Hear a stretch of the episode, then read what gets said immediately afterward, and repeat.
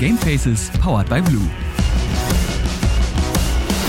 Und damit herzlich willkommen zu Folge 78 von Gamefaces, powered by Blue, eurem Lieblingspodcast zum Thema Gaming und allem, was irgendwie dazugehört. Und heute haben wir mal wieder eine Doppel-Spezialfolge. Und jetzt müsst ihr natürlich raten, ist es eine Doppelfolge, weil es eine Doppelfolge wird, oder ist es die andere Doppelfolge? Ich löse auf, es ist die andere Art Doppelfolge, in der ich mir einfach mal zwei Gäste eingeladen habe, denn die Gruppe, um die es heute geht, hat tatsächlich eigentlich acht Mitglieder.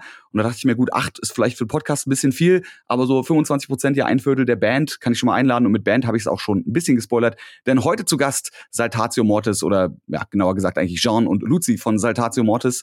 Äh, eine Band, die ihr, wenn ihr nicht komplett hinterm Mond oder unterm Stein gelebt habt, bestimmt schon mal gehört habt. Sind auch schon mehr oder minder erfolgreich. Also wenn man jetzt mal guckt, hier so neun Top Ten Alben in Deutschland, Österreich und der Schweiz, vier Nummer eins Alben, 19 Musikvideos, 25 Singles, elf Studioalben, einmal Gold gegangen, also 100.000 Verkäufe, äh, zwei Alben, die sogar ja einmal 23 Wochen und einmal 26 Wochen auf Platz 1 waren. Also ich denke, äh, ja, an denen kommt man irgendwie nicht ganz vorbei.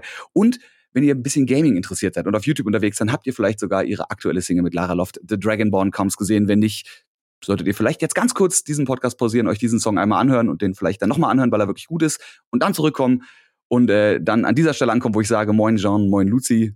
Schön, dass ja, ihr da moin. Moin. Danke Schön, für die sein. nette Einladung und die tolle Einleitung. Super. Ich dachte, ich sag kurz ein paar Fakten, aber dann, äh, man kann ja auch nicht aufhören, ne? Weil es ja so, ich bin ja auch so ein Zahlen, dann liest hier so acht Leute in der Band, elf Studioalben, 19 Musikvideos, 25 Singles. Es wird irgendwie immer mehr und immer mehr und immer mehr. Ja, ähm, sie sind halt besser am Start als wir, ey. Ich, das wusste ich nicht. Das hatte ich nicht auf dem Schirm. Ja, wenn ihr, wenn ihr mal wen braucht, der, der euch quasi so mit so einer großen Scroll irgendwie introduziert, Ladies and Gentlemen, welcome to Saltatio Mortis. Also Luzi und ich wären verloren gewesen, wenn du uns gefragt hättest, wie viele Alben habt ihr denn am Start? Ich hätte wirklich wahrscheinlich erstmal nachzählen müssen.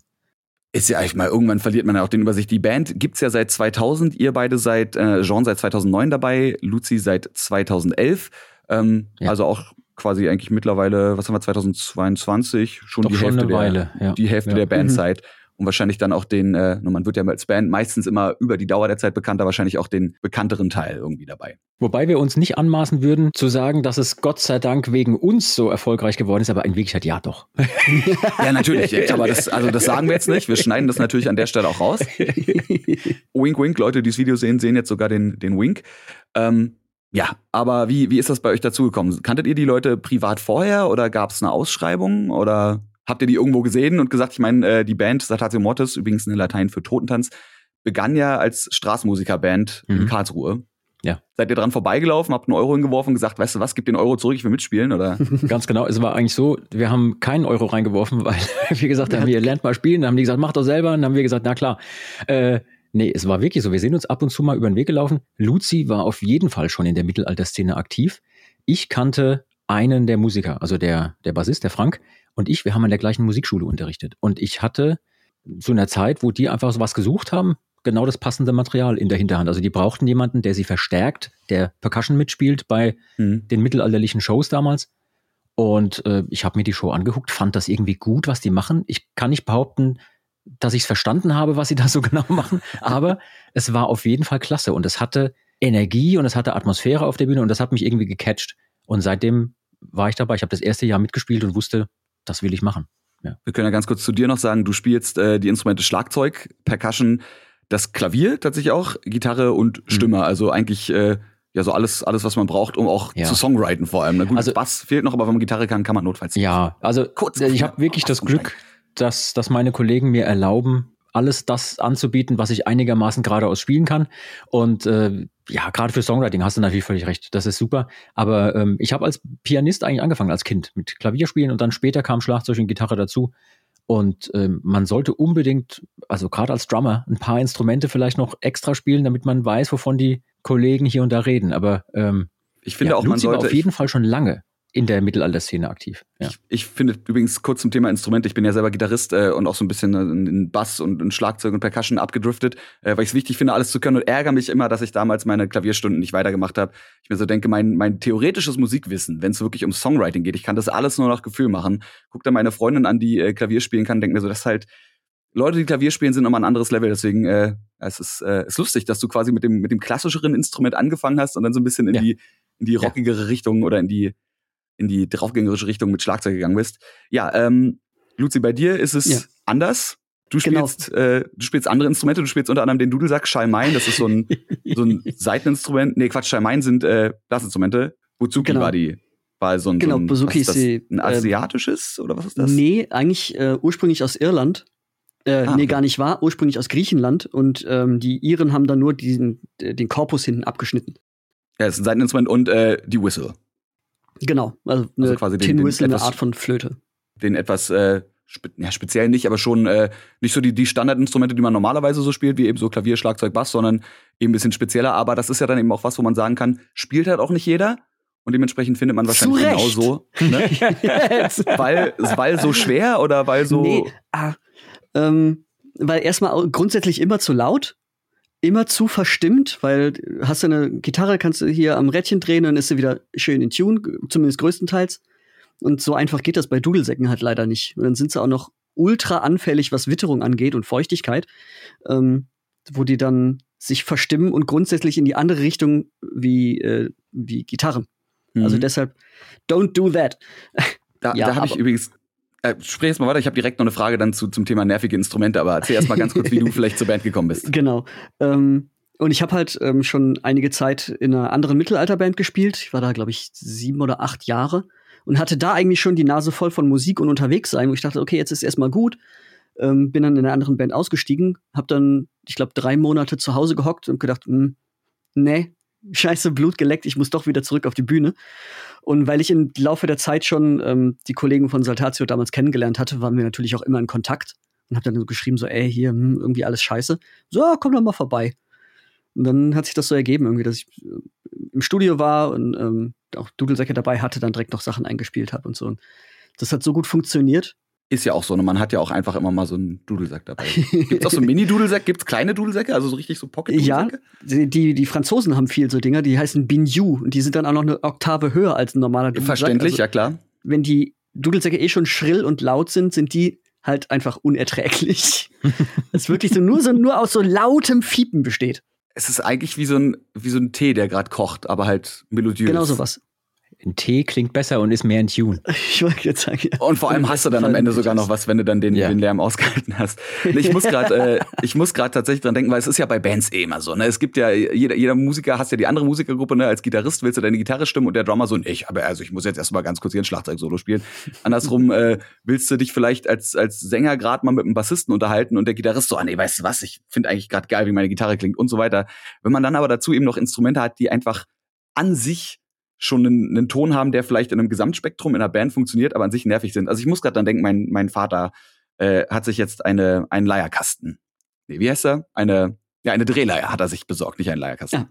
Übrigens äh, vom gleichen Drehleierbauer wie auch der eure, der eurige Drehleierspieler eine Drehleier hat. Ah, Ah. Ähm, und äh, hat die nun letztens zu Hause vorgeführt und ich dachte so, ich verstehe die Idee dahinter, die klingt auch ganz geil, aber auch nur 50 Prozent der Zeit.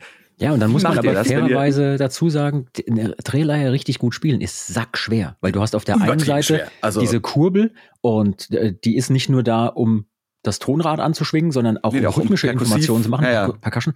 Und dann mit der anderen Hand musst du wie auf einer Klaviertastatur, aber die ist ja spiegelverkehrt, also so quasi von oben nach unten irgendwie falsch rum. Das ist total Ja, das seltsam. ist- aber das ist richtig schwer, aber, aber es ist ein tolles Deswegen, Instrument, wenn man und, das äh, es ist ja quasi kann. so ein bisschen an sich wie eine Geige, weil die Seiten ja nicht, nicht angeschlagen, sondern ge, gebogen werden mit einem, mit einem Dreh, also googelt einfach mal da draußen, ne, googelt einfach mal Drehleier, abgefahrenes Instrument. Ähm, kann, wie gesagt, sehr, sehr schön klingen, wenn ich jetzt auch gerade ähm, mir den, den Dragon Ball Comes zum Beispiel jetzt gestern auch mehrfach wieder angehört habe.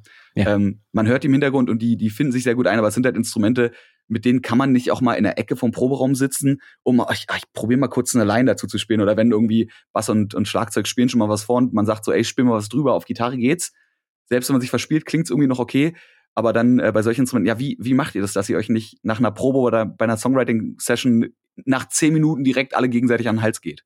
Ja, Ähm, genau so. Genau so. Wir verprügeln uns erstmal, dann wird ganz, ganz viel Alkohol reingeschüttet und dann geht's einigermaßen wieder. Also nach jetzt äh, ja über 20 Jahren, die es die Band gibt, ähm, kennt man ja auch seine Kollegen und seine Pappenheimer und man weiß ja, worauf man sich eingelassen hat. Das ist ja jetzt nicht so, ähm, als wäre das komplett neu für uns. Aber ganz im Mhm. Ernst, es hat ja auch eine Faszination. Also diese Instrumente, die klingen exotisch, aber sie haben eine richtige Faszination. Und diese Sounds, die du da rausholst, ich weiß nicht, warum das so ist. Ich verstehe es ja selber von mir nicht. Mhm. Aber auch mich packt das. Also wenn eine Drehleier mhm. gut gespielt ist oder die Dudelsäcke, die loslegen, ne, und oft auch mit diesem Bordun-Ton, die haben ja so, ein, so eine gleichschwingende den, äh, den Grundton quasi. So Grundton, ne? Und wenn den die, die Drehleier übrigens loslegen, ja genau, kann die auch anmachen. Und auch mit so einer Schnarre kann die Drehleier das machen. Und wenn die richtig loslegen und du dann mit den Drums drüber spielst und da eine fette Gitarre drüber, da kriege ich Gänsehaut. Das ist einfach geil. Mhm. Und ähm, hättest du mir das vor 15, 20 Jahren gesagt, hätte ich es nicht geglaubt. Aber es ist wirklich was ganz toll Faszinierendes bei diesen alten Das ist ja auch bei, bei, bei dem ganzen Diss jetzt über Dudelsäcke und so. Das ist ja, ähm, die haben es ja tatsächlich aber auch einfach geschafft, einfach über jetzt Jahrhunderte schon irgendwie Leute zu begeistern. Mhm. Und da, da geht es mir genau wie, wie im Genre auch. Irgendwie, wenn dann so eine Wand an Dudelsäcken anrollt mit, mit vielen Trommeln und, und fetten Gitarren, so dann, dann kribbelt's überall. und ich krieg von der Erzählung auch hat so jetzt auch noch nicht jede Musikrichtung. ich noch glaube, nicht jede so Musikrichtung bei mir geschafft. Das, ja.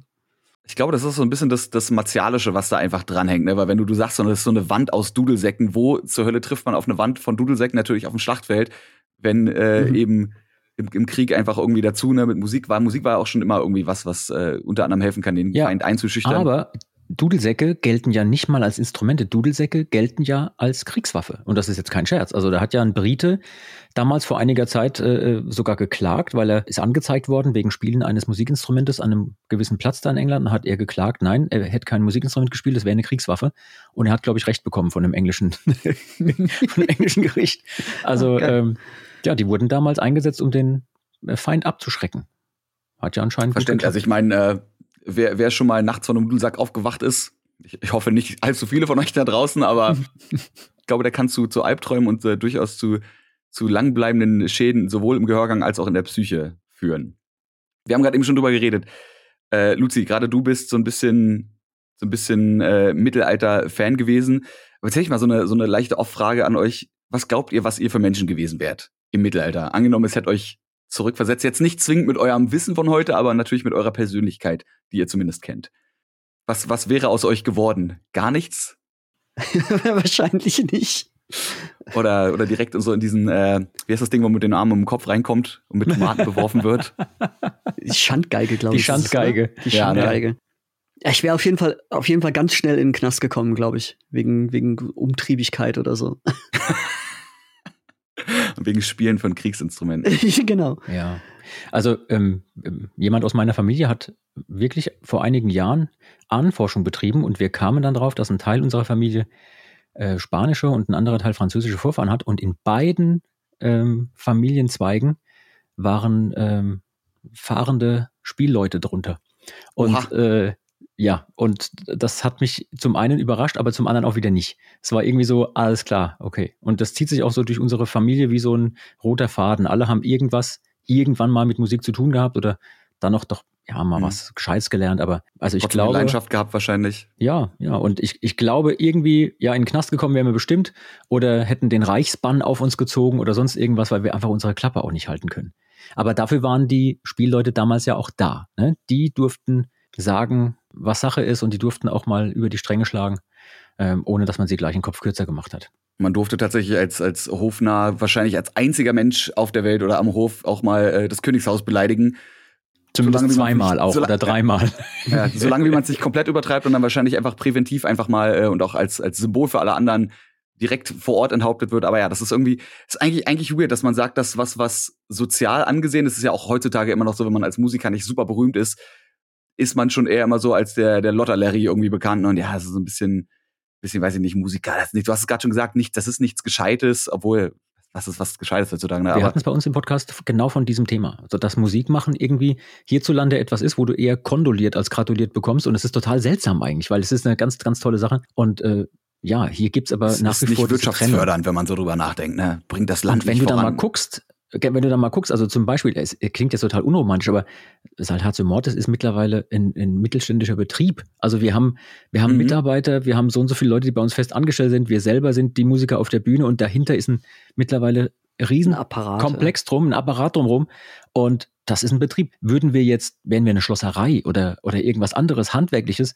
dann würde jeder sagen, ja, ja klar, ist doch super, ist doch richtig solide, aber wir sind halt Musiker. das, ist irgendwie das, das vergessen Leute. Ne? Ich bin, bei mir in der Band ist es auch so, wir haben auch eine GBR gegründet, weil mir einer sagt, so, hey, machst du Musik? Ich denke so, ja, wenn du das Finanzamt fragst, mache ich auch Musik. So, wir sind da als GBR angemeldet, das ist alles, alles komplett geregelt.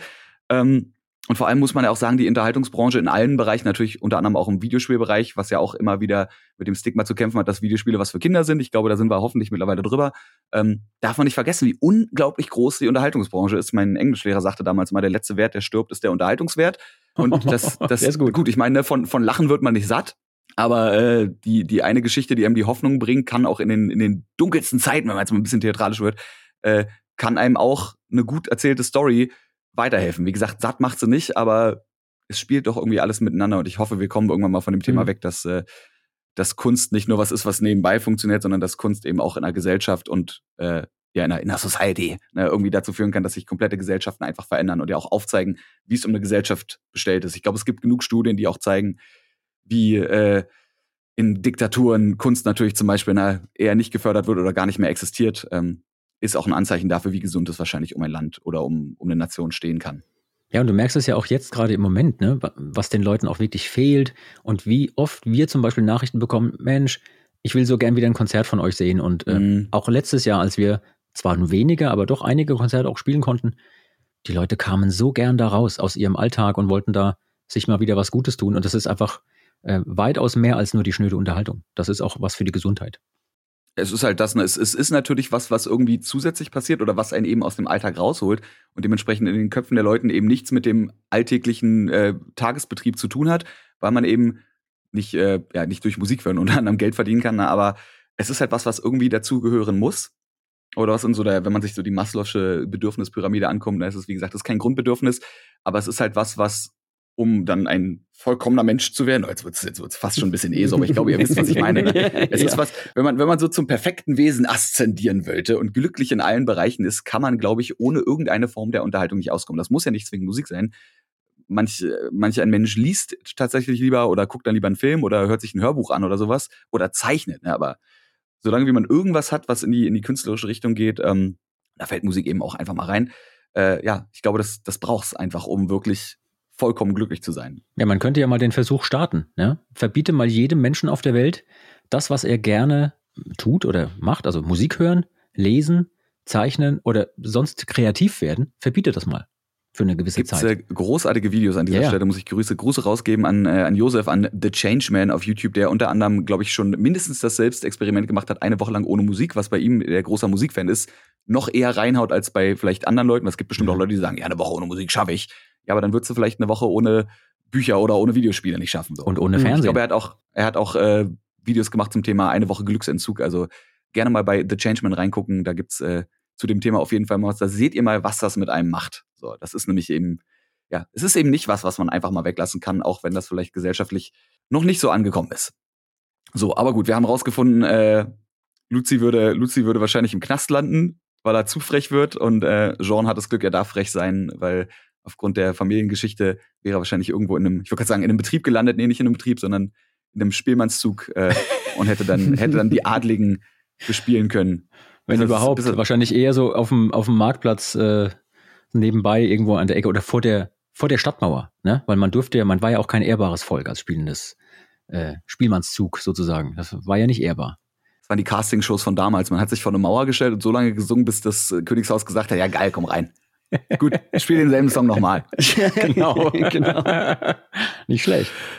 Ähm, so, Song. Gute Überleitung. Sehr, sehr gute Überleitung. Natürlich, äh, der, der große Aufhänger dieser Show äh, ist natürlich der aktuelle Song, den ihr rausgebracht habt. Ist ja bei Bands prinzipiell so, dass man gerne mal ne, zur neuen Single eine Band einlädt. Bei euch jetzt aber auch äh, eine Single, nichts, was ihr nicht vorher schon gemacht hättet, nämlich einen Song zu einem Videospiel zu machen, beziehungsweise einen Song mit äh, großer popkultureller Wichtigkeit, großem popkulturellen Gewicht. Ähm, aber einer, der schon zu einer der größten Spiele sagen gehört, nämlich, ich habe es am Anfang schon gesagt, falls ihr es noch nicht gehört habt, der Titeltrack zu Skyrim. Ähm, und das ist ja, die, die Geschichte dahinter ist ja, glaube ich, so eine, so eine bisschen so eine weirde, wo wir einfach mal vielleicht kurz ja in die, in die Vergangenheit reisen können. Wir reisen ins, wir reisen in die Vergangenheit, wir reisen ins Jahr 2021, also actually von einem Dreivierteljahr, nee, nicht mal von einem Vierteljahr fast schon. es ist Ende November 2021 um den 11.11. .11. rum, denn am 11.11.2011, für die, die sich erinnern, kam Skyrim raus, großer Release damals und entstanden auf einmal eine ganze Menge Einsen.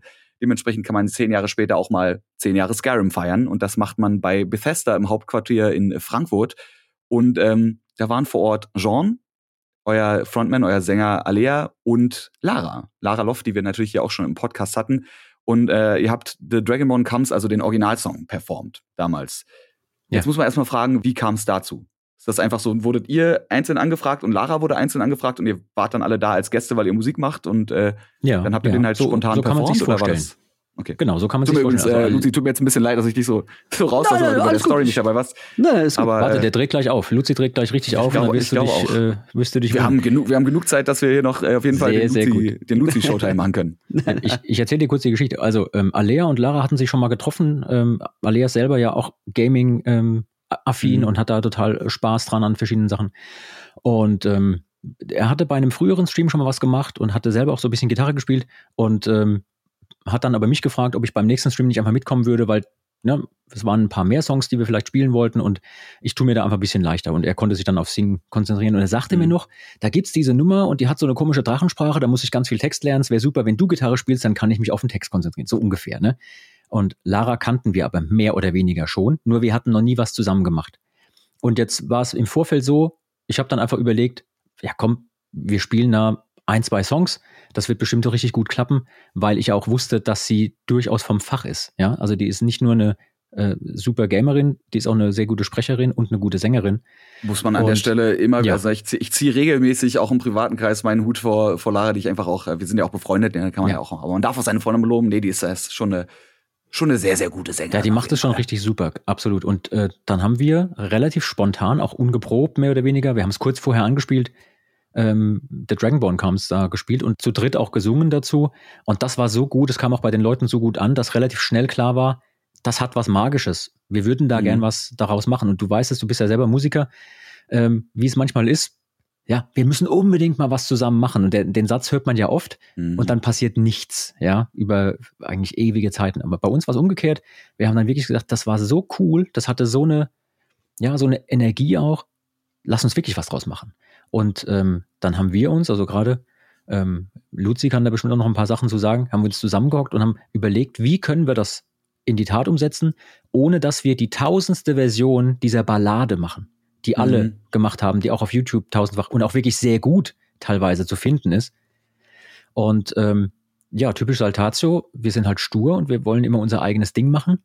Dann haben wir mehr oder weniger einfach einen komplett neuen Song darum geschrieben und haben natürlich die wichtigsten Passagen, die man kennt, die man haben muss, da reingepackt, aber ansonsten gebaut. Und an der Stelle kann Luzi vielleicht mal kurz übernehmen, weil der äh, war ja ganz, ganz federführend auch dabei im Studio. Es ist ja, es ist ja kein Cover geworden. Äh, ganz kurz noch genau, ihr saßt ja einfach dann irgendwie bis bis äh, zwei Uhr morgens oder nach zwei Uhr morgens noch da im Hotel in Frankfurt und äh, dann, wie das halt so ist, ne? man trinkt dann vielleicht das eine oder andere Flens und äh, auf ja. einmal auf einmal schüttelt man sich die Hand und alle sagen, geil, wenn wir uns morgen noch dran erinnern können, machen wir das Dann machen Fall. wir was, ja genau. Glück gehabt, habt ihr gemacht.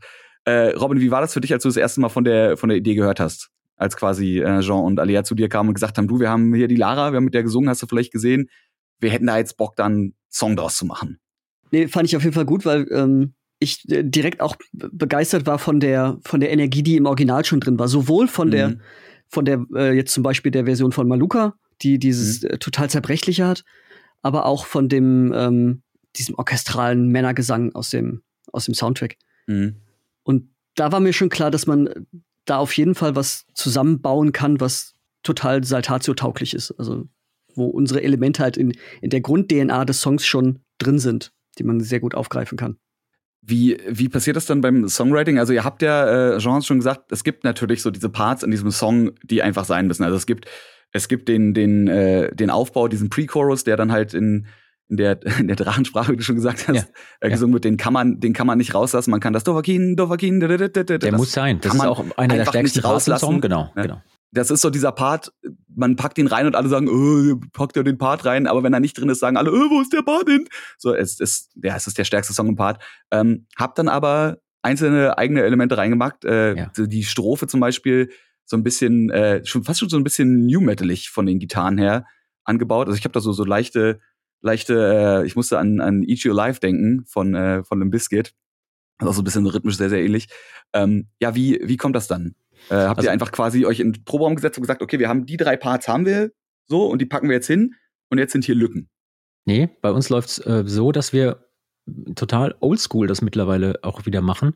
Also wir hatten da zwischendurch bestimmt mal auch andere Arbeitsweisen ausprobiert, aber mittlerweile sind wir an einem Punkt, wo für uns sehr gut funktioniert, dass wir mit einer Kerngruppe einfach zusammen in einem Raum sitzen und auch wirklich dann spielen. Das heißt, man entwickelt Ideen und wirft sich so erstmal verbal die Ideen zu, ah, du könntest das machen, das da, oder man spielt auch einfach miteinander. Das bedeutet, wir haben zum Beispiel einen E-Drum dann einfach in dem Raum stehen, damit es nicht so brutal laut ist wie mit Mhm. einem echten Schlagzeug und jetzt keinen lauten Gitarrenverstärker, sondern eher so direkt halt in die Software rein zum, zum Ideen festhalten. Und dann spielen wir. Und dann kann es auch passieren, dass Luzi sich den Dudelsack umschnallt und mal dazu spielt. Oder der hat auch zum jetzt so, so Mitspielen so eine MIDI-Pipe, wo er dann einfach Gibt's, so. ein- gibt's einen schallgedämpften Dudelsack? Nee, so aber mit, MIDI, das, das gibt's, ne? Und Genau, so einen äh, elektrischen dann einfach auch direkt in den Rechner rein. ja, dann spielen wir einfach auf diesen Parts zusammen und gucken, was hängen bleibt, also was uns auch selber gut gefällt. Und dann war klar, im Saltatio-Universum gibt's eine irgendwie geartete Strophe, die auch unsere Trademarks haben muss. Hm. Und es gibt irgendwie einen großen Refrain. Und dann war aber auch relativ schnell klar, okay, dieses Stück hat zwar dieses Dovakin, Dovakin, Hm. aber das ist eigentlich nur so ein, also für uns war es eher so ein Nachrefrain und wir brauchten noch einen großen Refrain, auf dem man Mhm. auch richtig nochmal die Story unterbringen kann und so. Und dann haben wir ähm, einen eigenen Refrain dazu geschrieben und dann fielen die Dinge fast von allein. Also es war, war fast schon gespenstisch, wie einfach das dann war, dass die Nummer Ja. so fertig wurde. muss ich jetzt an der Stelle übrigens auch sagen, äh, hatte ich, ich habe den Song, äh, den Lara hat uns den äh, bei sich mal so ganz, ganz heimlich zu Hause gezeigt. Ähm, und äh, für jemanden wie mich, der ja auch so ein bisschen musikaffin ist und so ein bisschen Ahnung von Songwriting hat, äh, ich habe den gehört und habe dann auch gemerkt, so ich habe eine Grundidee, wo die Reise hingehen soll. Ähm, und dann kam aber der Chorus das erste Mal, wo ich mir schon gedacht habe, da wird was kommen, aber natürlich keine Ahnung hatte, was genau kommt. Und ich hoffe einfach, ihr da draußen habt diesen Song jetzt mindestens einmal gehört, damit ihr wisst, worum es geht. Ansonsten macht es bitte jetzt, weil sonst rede ich hier quasi gegen eine Wand.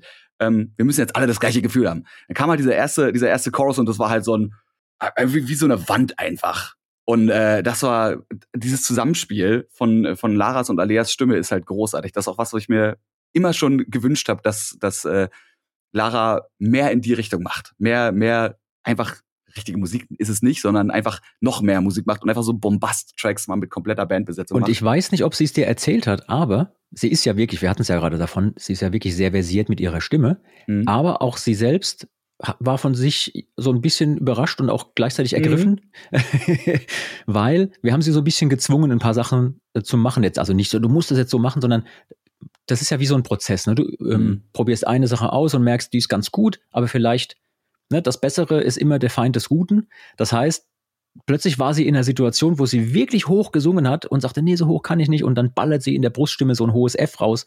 Äh, ähm, und du denkst so, wow, geil, was da rauskommt. Und dann war klar, okay, die hat den Sound und den können wir jetzt auch von ihr fordern. Das können wir jetzt auch mit, wirklich mit ihr machen. Das bringt sie glaubwürdig rüber. Und äh, wir haben uns beim Aufnehmen nur angeguckt zwischendurch und dachten, Mensch, das Das- wird einfach super.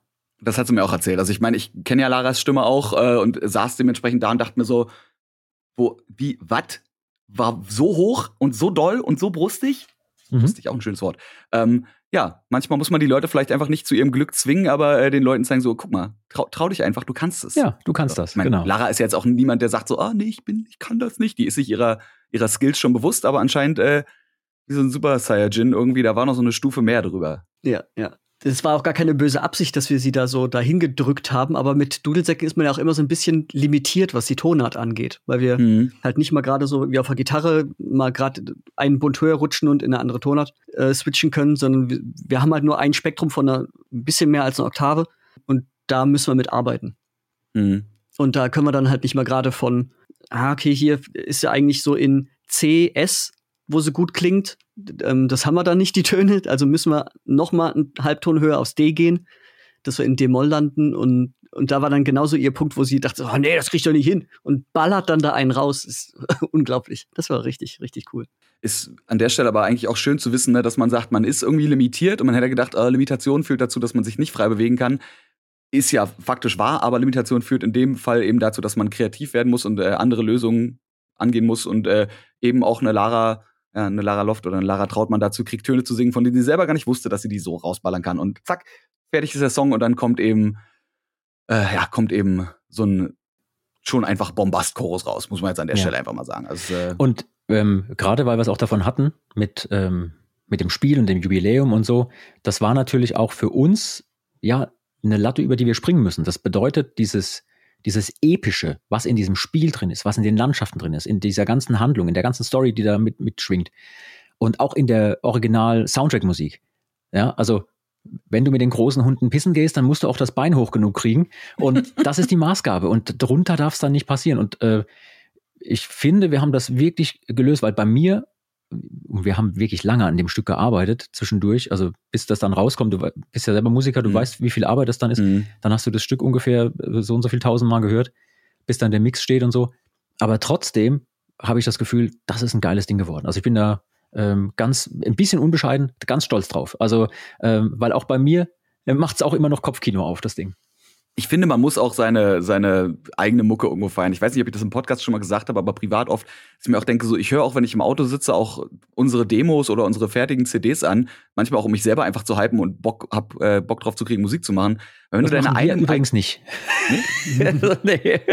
Aber gut, ja, vielleicht, vielleicht macht ihr noch mehr. Ich mache nicht, nicht so super viel Musik. Aber ich ja. kenne es bei mir, weil ich denke mir nur prinzipiell, wenn du deine eigene Mucke nicht mehr feiern kannst, hast du ein Problem.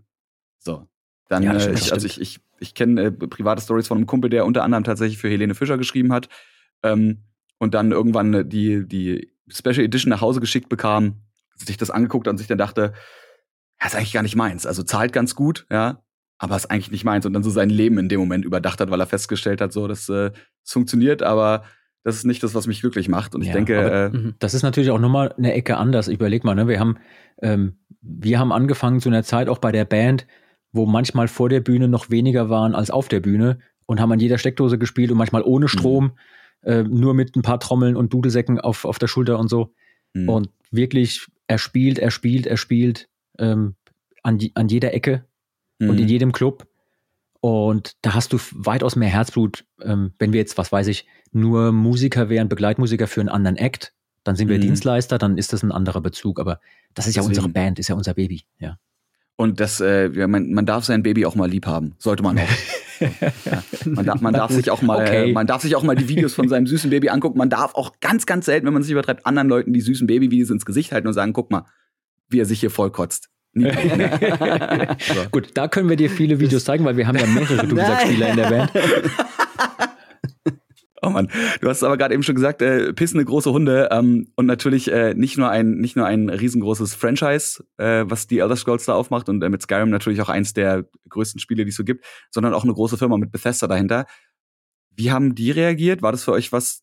Also haben haben die euch schon so indirekt ein bisschen Druck gemacht oder war das für euch einfach was, wo ihr sagt, ähm, ist gruseliger, mit so einer, indirekt quasi mit so einer Firma zusammenzuarbeiten oder für so eine Firma? Ich meine, ihr habt ja den Song nicht für die gemacht, aber wisst ihr, was ich meine? Ich habe das als sehr, sehr cool empfunden. Also ich war jetzt nicht direkt bei dem Stream damals dabei, als das alles entstanden ist, aber hm. als dann Jean Alea mit der Idee um die Ecke kam, dann auch mit Lara und so, dann haben die uns ja auch, also die von Bethesda uns goldene Brücken gebaut. Irgendwie so, ah, ihr wollt ein Video machen, ja klar. Guck mal, hier haben wir noch den Trailer damals, der, der rausgekommen ist. Wollt ihr den nutzen? Ja klar, hier, nehmt einfach. Sowas. Ja. Also das war schon echt, also da habe ich auch gemerkt, dass genauso wie wir unser Baby geil finden, finden die ihr Baby auch geil. So, Man darf ähm, auch nicht vergessen, egal wie groß so eine Firma wird, wir machen manchmal auch ja die Erfahrung, dass Leute von außen auf uns zutreten und sagen, oh, wie ist denn das, äh, mit so einer großen Plattenfirma zusammenzuarbeiten und so. Man vergisst manchmal, dass da auch einfach Menschen arbeiten, die mhm. auch fasziniert sind von ihrem Thema. Also mhm. ganz konkretes Beispiel, als wir bei denen im Stream waren und Alea und ich nochmal eine Zugabe gespielt haben zu zweit, hatte der Kai, äh, der da mit uns saß, einfach Tränen in den Augen. Weil ihm das auch aus seiner mhm. Zeit, wie er mit dem Spiel aufgewachsen ist und mit, mit diesem ganzen Universum, was da aufgemacht wird, der verbindet da auch so viel Emotion und, und so viele Dinge.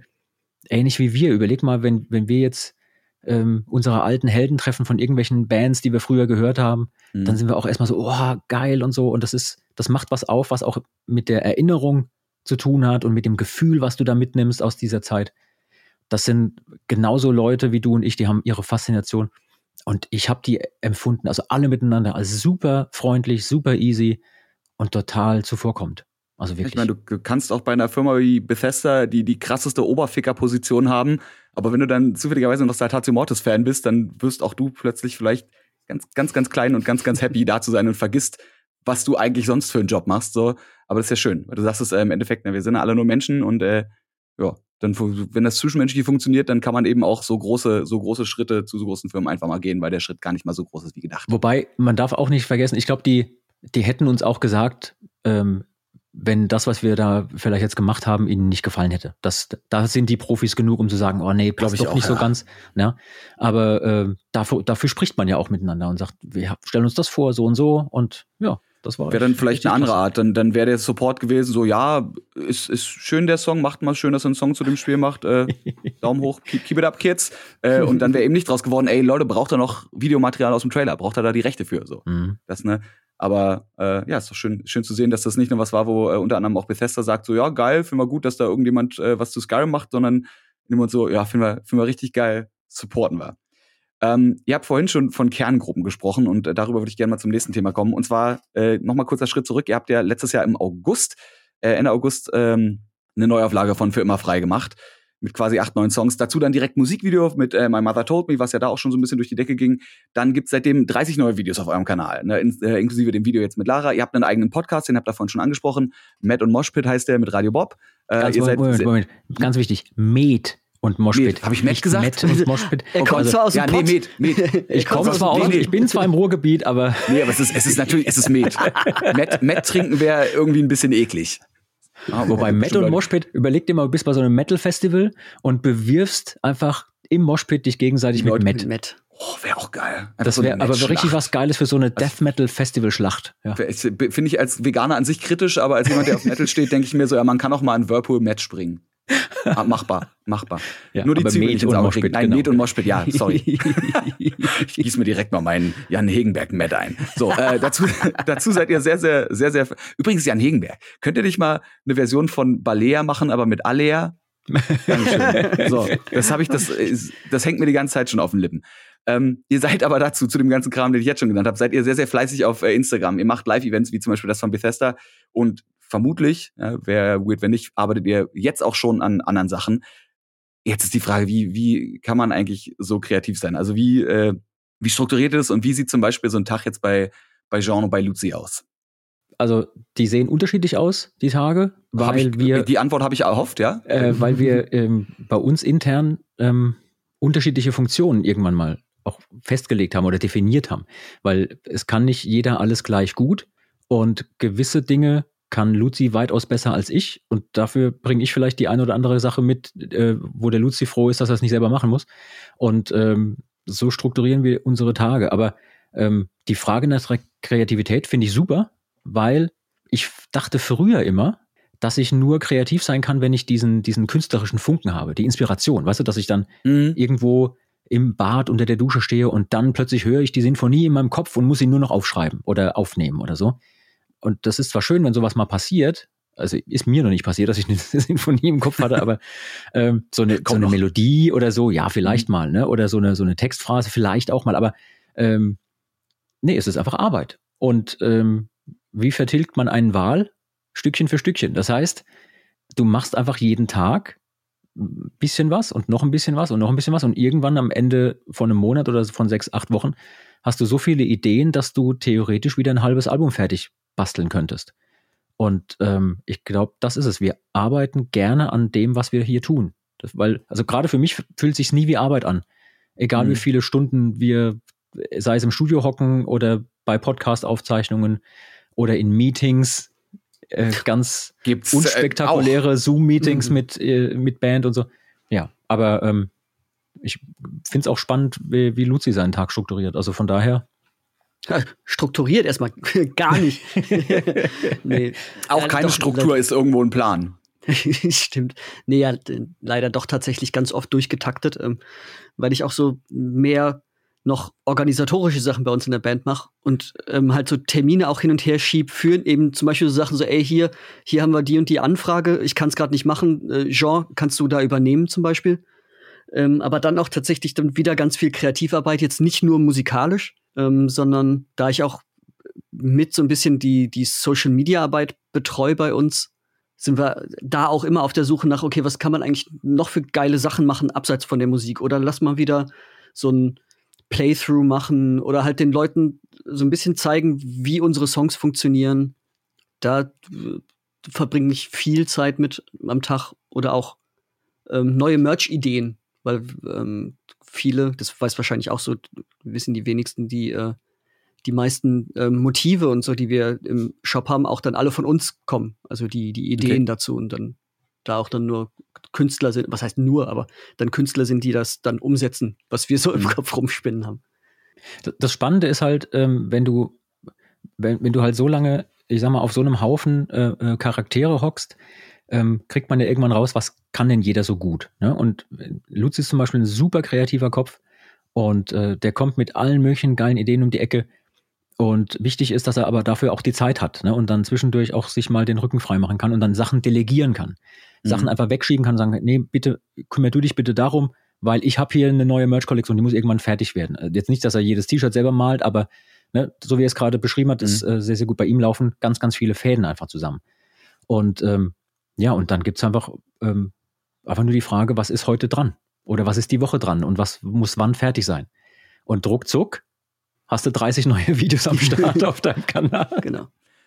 Habt ihr generell, ja, Nee, so. ja, nee, ich wollte gerade sagen, ruckzuck 30 neue Videos. Heute zum Beispiel war der äh, Großteil, hat meinen Tag eingenommen, Arbeiten am äh, Making-of zu dem Musikvideo, was dann demnächst kommt. Ah, das, okay. wird, das wird super. Aber habt ihr dann, also weil du gerade schon sagtest, da laufen so bei, bei Luzi unter anderem viele Fäden zusammen, habt ihr so eine, so eine richtige, richtige Struktur in der Band, dass äh, klar ist, also klar, natürlich springt man auch mal ein, wenn wer irgendwo nicht kann, aber habt ihr so feste Bandberufsbezeichnung, die abseits von, okay, du machst Seiteninstrumente, du machst irgendwo, du haust drauf und es ist laut, du machst Stimme. Ähm, das ist klar, die Aufteilung, aber habt ihr noch eine andere Struktur innerhalb der Band, dass ihr sagt, okay, die drei Leute machen alles, was kreativ mit Bildern zu tun hat. Die drei Leute sind für Ton da. Äh, bei Luzi zum Beispiel, ich weiß, du bist auch so Konzeptregie, VFX ist so ein, ist so was, wo du dich äh, unter anderem wohlfühlst. Gibt es da eine feste Struktur, dass ihr immer sagt, okay, das ist Arbeitsauftrag A, wird aufgeteilt in so und so und so? Mehr oder weniger, ja. Also es gibt auf jeden Fall ähm, eine feste Struktur, wo man weiß, ich kann mich immer an den oder die zwei oder die drei wenden, wenn es um Termine geht, um Organisation. Was ist wann irgendwo geplant? Ähm, nicht jeder muss alles machen und auch nicht jeder kann alles machen. Also insofern gibt es da eine feste Struktur. Ähm, aber es gibt natürlich auch Kollegen, die sagen, hey, ich will Musik machen und bitte lass mich in Ruhe mit irgendwelchen mhm. Orga-Scheiß-Sachen. Äh, das ist auch völlig okay ihr habt ja vorhin schon gesagt, es gibt auch so Zoom-Meetings bei euch.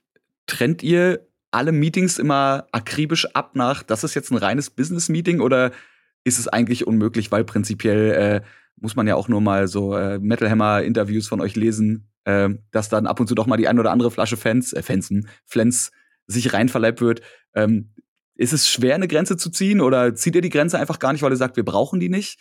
Oder gibt es schon so Momente, wo ihr sagt, okay, das ist jetzt ein Meeting, das ist auch einfach wirklich im wahrsten Sinne des Wortes trocken? Ähm, oder ist es immer so ein bisschen, bisschen kann theoretisch auch am Ende des Meetings komplett eskalieren?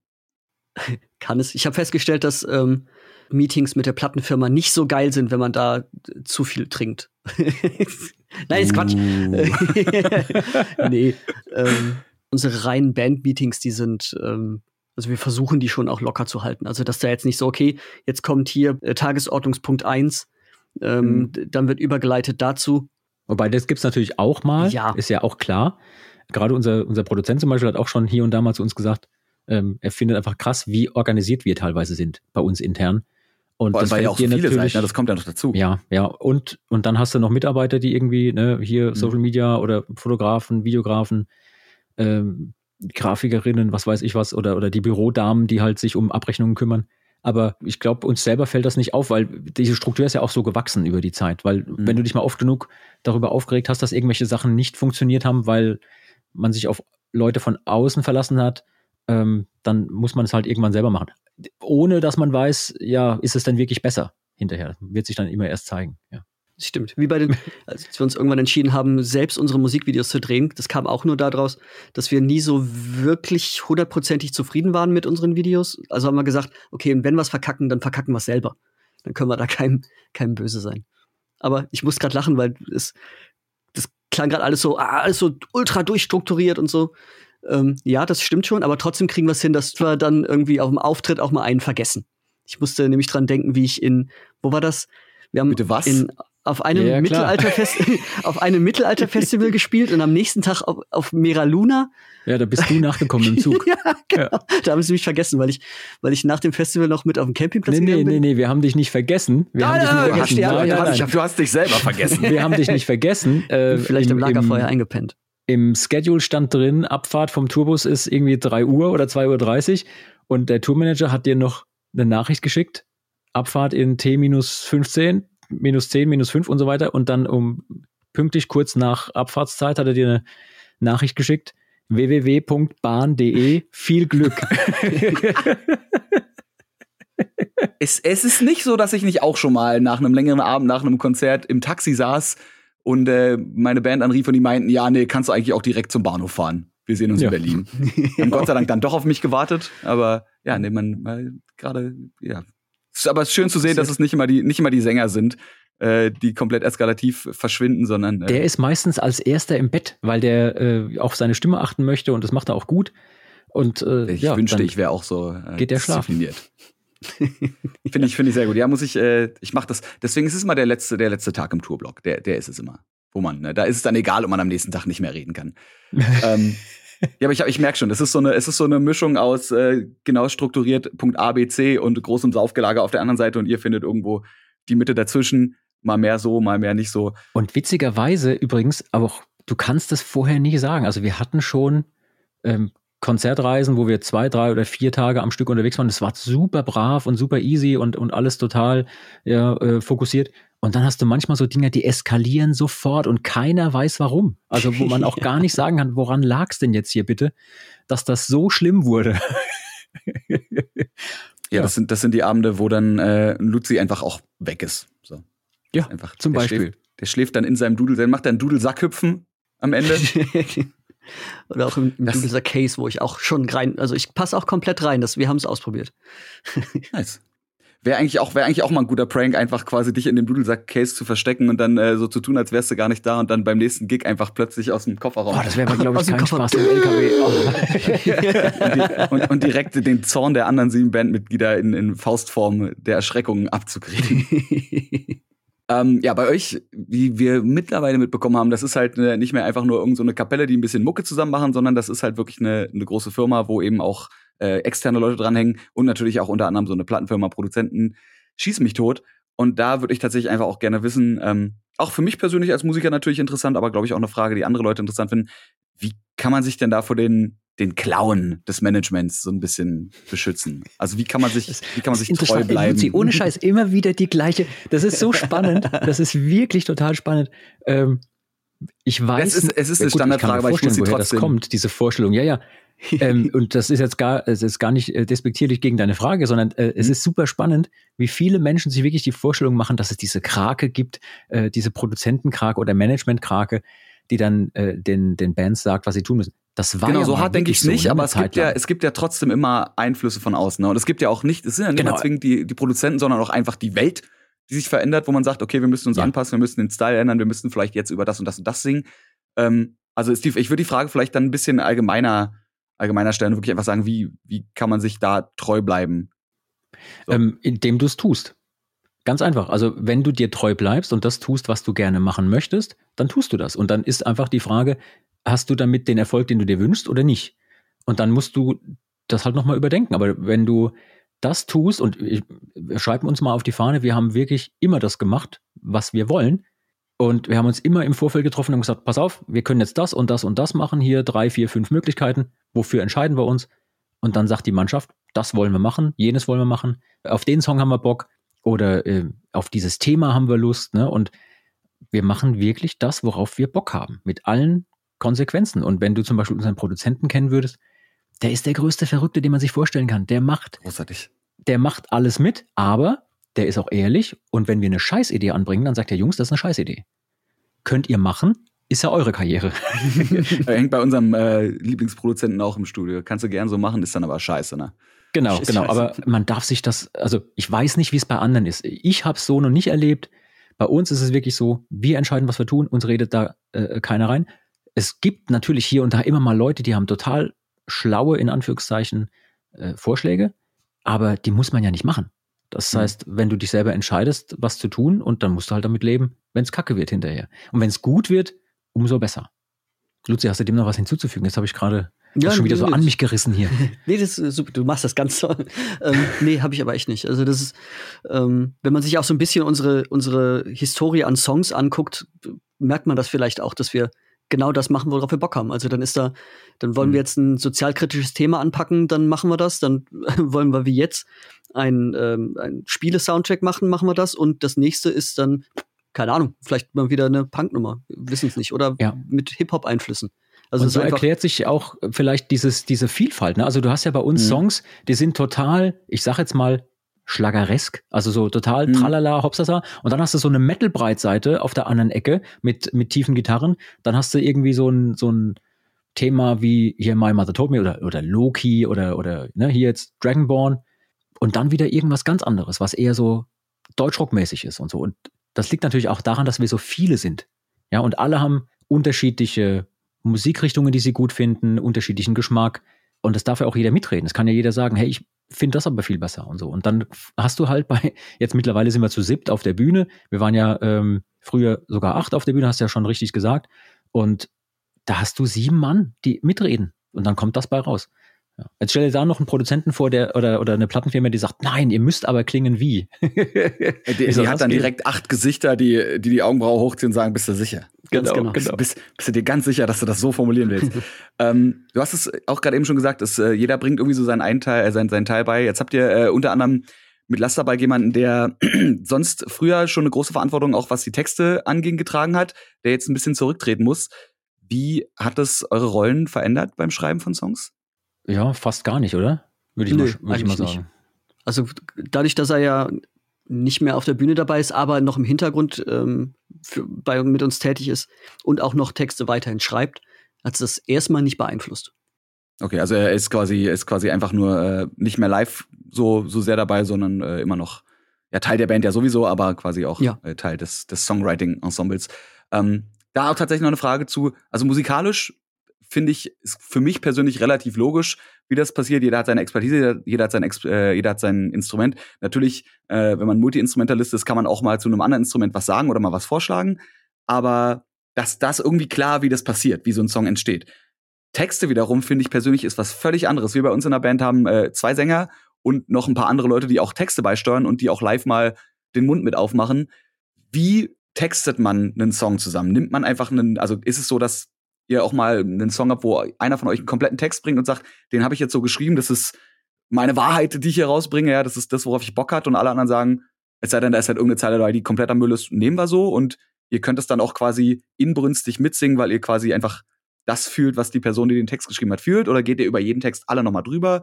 Oder macht ihr so dieses Spiel, wo man ein Blatt Papier macht und jeder schreibt eine Zeile drauf, dann wird umgefaltet und dann kommt die nächste Zeile und dann guckt man, ob man daraus einen Text machen kann. Oder wie läuft das? Also wenn es tatsächlich dann mal einen Text gibt, wo alle sofort sagen, oh ja, genau so, das ist es, dann würden wir da auch nicht mehr dran rumfummeln, nur um dran rumgefummelt zu haben. Ist aber auch genau wie musikalisch ist es da textlich ganz genauso, dass alle sagen, ah, hier den Einstieg in den Refrain finde ich noch nicht gut.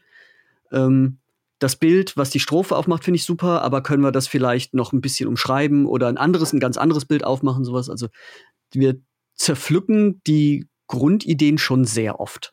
Ja. Von, von den Texten, die ankommen. Und es kann einem ja auch passieren, dass du zum Beispiel beim Singen dann merkst, also dass der Sänger zum Beispiel merkt, ähm, dieses Wort in der Melodielage, an den, dem, dem Ton, das ist irgendwie nicht so schön zu singen, weil es, was weiß ich, mit einem I irgendwas ist, ne? Irgendein, kommt, darf man nicht vergessen, kommt auch nochmal dazu, ne? So, und dann sagt er, es wäre doch, wäre doch viel besser, wenn ich anstatt äh, äh, Krieg, wenn ich da Angst singen könnte, weil das A kann ich weiter, irgend sowas, ne? Ich erfinde jetzt irgendwas.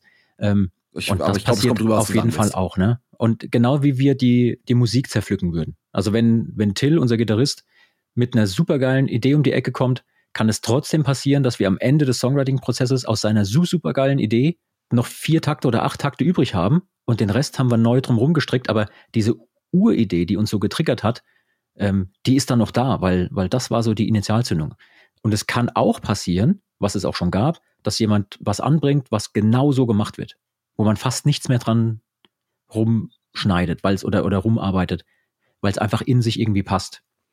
Aber wir sind da offen für alles. Was uns triggert, machen wir. Ähm, diese Text- oder Musikfrage, die ist natürlich auch immer so die Frage nach, was war zuerst da, die Henne oder das Ei? Es gibt ja Leute, die schreiben einen Text und verfassen dann Musik, die zum Text passt. Bei uns ist es aber so, dass wir Musik und Text meistens völlig unabhängig voneinander schreiben. In ganz wenigen Fällen passiert es dann miteinander. Aber ganz oft bringt Luzi Demo-Ideen mit, ich bringe Demo-Ideen mit, Till auch. Ähm, da ist die Musik im Grunde fertig, mehr oder weniger, zumindest eine Demo-Form, die sich ganz, ganz stark noch verändern wird irgendwann. Und dann gucken wir, was, was passt denn? Was, was gibt's denn an Textideen? Was macht denn der Song für eine Stimmung auf? Und dieser Text, guck mal, der, der ist doch genauso aggro wie deine Strophe. Das würde doch irgendwie passen. Mhm. Was ist sowas in der, in der Form? Und dann muss man halt so ein bisschen dran rumfallen. Aber es ist schon manchmal Operation am offenen Herzen, muss man, muss man fairerweise sagen. Jetzt, jetzt mal so gerade für die, für die äh, krassen Samo-Fans draußen, die vielleicht auch jeden Song von euch kennen. Fällt euch spontan einen Song ein, wo ihr sagt, das war einer der Tracks, der kam eigentlich da und der war auch innerhalb von nicht einer Stunde, aber innerhalb von einem sehr, sehr geringen Zeitraum fertig, weil der einfach von Anfang an so, das war einfach der Song. Der kam quasi als Idee rein und die Idee war eigentlich schon der Song. Also ich habe ein paar, die mir spontan einfallen. Also äh, hier, ähm, äh, ich komme auf den Titel nicht. Oh Gott, mir fallen drei eigene Songs nicht ein. Der ähm, Blablabla im Herbst. Wie heißt er noch von dir? Ähm, ähm, schon wieder Herbst. Schon wieder Herbst, genau. Das war auch eine Idee von Jean. Die, da haben wir auch genau gar nichts dran gemacht. Und eine Grundidee, die wir hatten, wo wir alle zusammen morgens angefangen hatten und einfach ein leeres Blatt Papier hatten und hatten am frühen Nachmittag, glaube ich, einen fertigen Song war Dorn im Ohr. Ja, das sind oft Nummern, wo du hinterher dann denkst, ja, ist ja klar, dass die so sein müssen, weil die mhm. klingen auch so easy peasy. Und dann gibt's aber auch Nummern, die klingen mittlerweile easy peasy auf dem Album, aber wir haben uns den Arschwund gearbeitet daran. Darf ich einen aus dem Nähkästchen plaudern, Luzi? Klar, ja, ich, ich weiß genau, wie du meinst. okay, pass auf. Raus. Es gibt einen Song, der ist super beliebt, den müssen wir auch ständig live spielen. Heimdall. Heimdall war die Pest am Arsch, bis er fertig war. Wir haben, ich weiß nicht, wie viele Versionen von Heimdall gemacht ähm, mal so, mal so in der Form, dann als die Version und dann mal hier und und alles war irgendwie, nach vier Tagen oder so fühlt sich alles irgendwie doof an, wo du dann denkst, Mensch, wir werden diesen Song niemals fertig kriegen. Und dann irgendwann gibt es so einen Moment, wo du die richtige Stellschraube drehst, nachdem du alle anderen 10.000 Stellschrauben gedreht hast und alle waren falsch. Und plötzlich fällt alles wie so sinnvoll, wie bei so einem geilen Puzzle, so hin und alles, alles passt. Und danach hörst du den Song und denkst, wie konnte der jemals anders sein? Der muss so sein, wie er jetzt ist. Aber das war anstrengend. Wo ich auch zwischendurch in die Gesichter geguckt habe im Studio und wusste, oh, es ist so knapp davor, dass wir die Nummer einfach wegschmeißen. ja, das ist dann wahrscheinlich einfach auch wie so ein, wie so ein Rubik's Cube, der so eine Drehung vor der finalen Lösung ist. Und mhm. auch wenn man äh, eigentlich weiß, wo man hin will, kommt man vielleicht nicht hin oder man weiß nicht, weil man farbenblind ist, wie es am Ende aussehen soll. Und ja. dann dreht man einfach einmal random und dann auf einmal sagt man, ey geil, die ganze Seite ist grün und die anderen Seiten sind auch eine ja. Farbe. Nice. Oder du hast ja einen Domino-Effekt manchmal, ne? Du hast so. eigentlich ein, ein Stück, was du gut findest, aber da gibt's eine winzige Stelle, die findest du noch nicht gut, du weißt noch nicht genau warum und dann bastelst du daran rum und dann findest du für diese eine Stelle die richtige Lösung. Danach passt aber der Teil hinterher nicht mehr und der Teil vorher auch nicht. Und dann denkst du, wie kann, oh nein, wie, was habe ich gemacht? Domino-Effekt, ne? Hast du ein Ding äh, sauber aufgestellt und das nächste mit dem Arsch eingerissen sozusagen schön, dass man einfach äh, Songwriting auch komplett mit Spielzeugen aus den 90ern beschreiben kann oder 80ern. ich merke schon, die, die Analogien sind auf jeden Fall. Es ist vielleicht aber auch je nachdem, wie alt man ist, äh, vielleicht würden, äh, würde, würde ein Händel und ein Bach äh, würden vielleicht beschreiben, wie sie mit Stöckern spielen und daraus dann die schönsten. Ja, und vor allem waren die viel besser als wir. Das muss man noch anerkennen. Anders. Anders ja. gut, ja. Man muss, ist ja vielleicht einfach auch ein unfairer Vergleich, sich mit den größten Komponisten der Weltgeschichte unter anderem zu vergleichen. Ne? Muss nicht. Jetzt habt ihr schon über leere Blätter geredet und äh, gerade so in Zeiten der Pandemie schreibt man vielleicht auch einfach mal digital irgendwie so in einem Shared Google Drive Dokument rum oder äh, macht was per Zoom Meeting. Aber es gibt ja auch noch andere Tools, die man nutzen kann. Äh, unter anderem die drei Worte Songwriting Camp müssten da vielleicht was klingen. Was muss man sich darunter vorstellen? Ist das wirklich äh, Zelt aufstellen, draußen kein Internet mehr? Jeder darf maximal sein Instrument mitnehmen, aber wenn es geht, eine kleine Variante. Also zum Beispiel den, den kleinen, äh, wie hieß der, Bougin-Dudelsack? Äh, Binyu. Binyu. Oh, aber Bougie ist auch das ein schönes Wort. Es war, es war ein B, es war ein I, ein U, ein J und ja, Wenn wir einen erfinden selber, dann heißt der so. Auf jeden Fall. Ja, der, ist einfach von, der ist einfach von innen nach außen. Ja, ja, ob, ob, das funktioniert, weiß ich nicht. Zum Luft raussaugen, nicht reinblasen. Großartig. ja. Nee, also bei uns kommt der, der Ausdruck Songwriting Camp noch, auch noch von ganz früher, wo wir tatsächlich das so gemacht haben, dass wir uns äh, irgendeine kleine, eine kleine Hütte gemietet haben ähm, wo wir alle genug Platz hatten, jeder einen kleinen Raum für sich, wo er auch äh, Sachen aufnehmen konnte. Und da auch, wenn es möglich war, ohne Internet waren und uns da so, so kommunenmäßig selbst versorgt haben und da einfach ein, zwei Wochen miteinander gewohnt haben äh, und da Songs geschrieben haben. Mittlerweile ist es jetzt so, dass wir, ähm, wenn wir gemeinsam Sachen schreiben, äh, das direkt im Studio machen, mit, zusammen mit unserem Produzenten. Mhm. Einfach weil es praktischer ist wahrscheinlich. Ja, genau. Ja, und es spart ein bisschen Zeit, ne? weil du, weil du dann, weil wir ja mittlerweile alle auch verstreut wohnen, du triffst dich dann schon an dem Ort, wo dann auch aufgenommen wird. Und das mhm. spart einen Arbeitsschritt sozusagen. Und er gibt uns natürlich auch direkt Rückmeldung. Ja, wir haben vorher in den Songwriting-Camps, die wir alleine gemacht haben, natürlich uns selbst als Rückmeldung gehabt. Aber ähm, ist natürlich auch großartig, wenn du mit deinen Ideen kommst und dann jemand einfach da schon mal als dritte Instanz drüber gucken kann. Ja, ja. und wenn, wenn man gerade dabei ist, sich irgendwie so ein bisschen in eine, in eine falsche Richtung zu verrennen, der vielleicht reinschmeißen kann, so, ah, okay, da würde ich vielleicht noch mal drüber nachdenken, ob das so eine geile Idee war. Dass man da vorher noch mal abbiegen kann, bevor man jetzt zwei Tage an einem Song arbeitet und am Ende feststellt, so, mh, doch nicht so geil.